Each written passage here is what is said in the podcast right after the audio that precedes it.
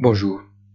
Il n'y a pas grand-chose à célébrer, car même si les indices boursiers augmentent et les rendements obligataires chutent, en réalité, tout ce qui passe n'est que l'effet de la conviction que la phase de resserrement de la politique monétaire n'a pas de véritable avenir.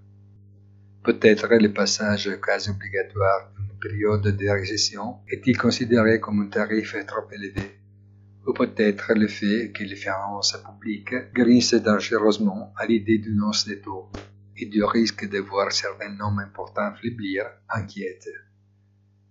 Mais si l'on regarde l'économie réelle et les comptes trimestriels des gens qui ont mené la grande ascension de ces dernières années, il est clair que la politique monétaire n'est qu'un défendeur de second ordre.